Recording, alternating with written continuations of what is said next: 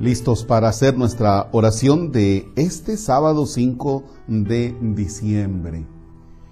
En el nombre del Padre y del Hijo y del Espíritu Santo. Continuamos con el profeta Isaías.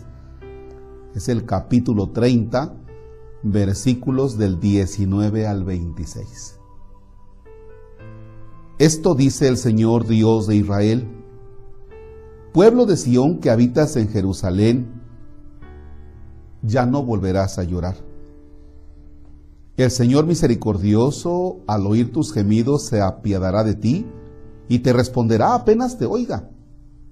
Aunque te dé el pan de las adversidades y el agua de la congoja, ya no se esconderá el que te instruye. Tus ojos lo verán.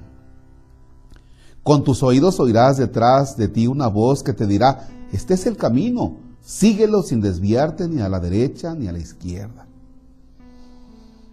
El Señor mandará su lluvia para la semilla que siembres y el pan que producirá la tierra será abundante y sustancioso. Aquel día tus ganados pastarán en dilatadas praderas.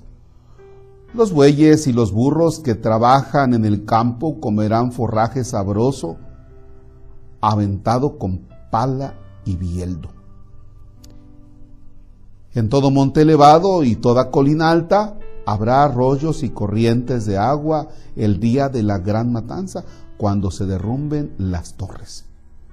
El día en que el Señor vende las heridas de su pueblo y, y le sane las llagas de sus golpes, la luz de la luna será como la luz del sol.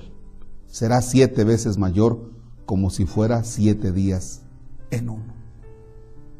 Palabra de Dios. Te alabamos, Señor.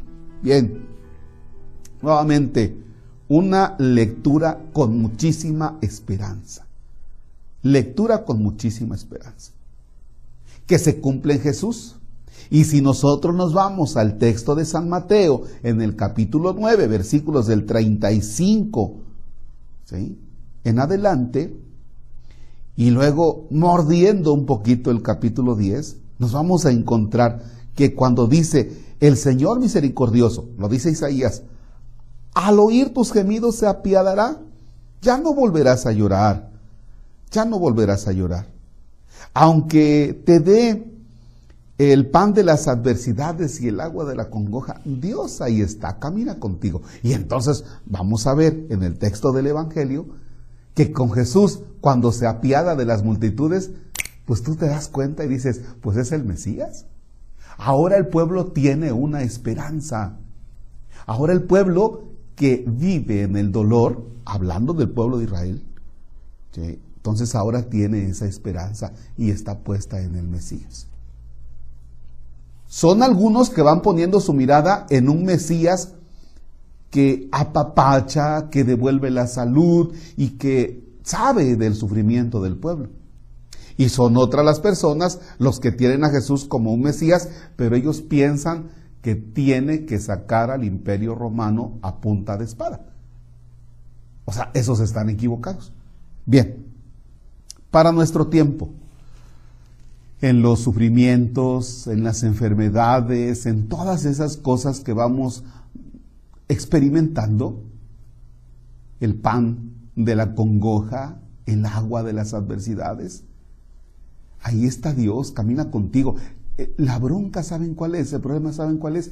Que no hemos alcanzado a poner nuestra mirada o nuestra ancla en Jesús, en Dios. No, no la hemos puesto.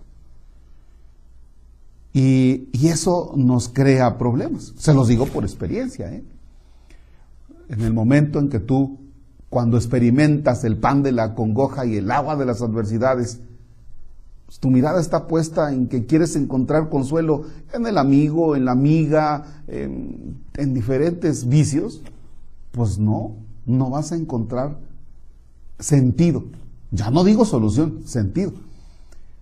Ahora, poner nuestra mirada cuando experimentamos cosas difíciles, el pan de las adversidades, el agua de la congoja, y ponemos nuestra mirada en Jesús, no quiero decir que es la, solución inmediata, porque si no estaría yo así como los de pare de sufrir.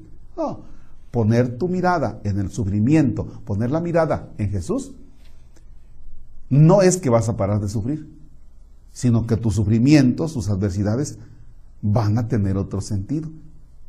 Y entonces vas a tener una mirada y una experiencia de esperanza, que es lo que nos hace falta.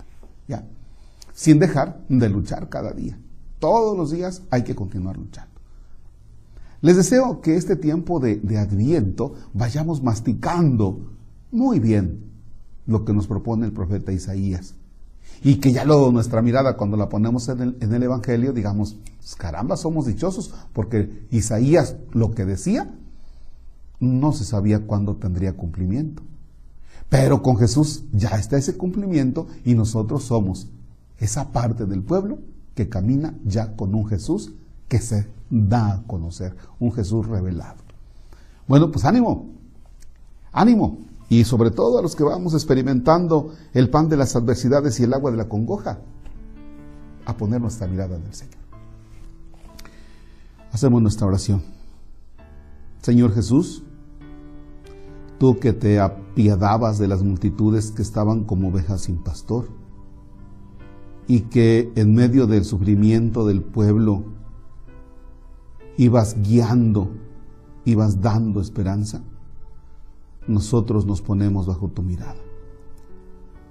Toma nuestros sufrimientos, toma nuestros dolores, nuestras angustias, nuestras congojas, nuestras adversidades y ayúdanos a cargarlos.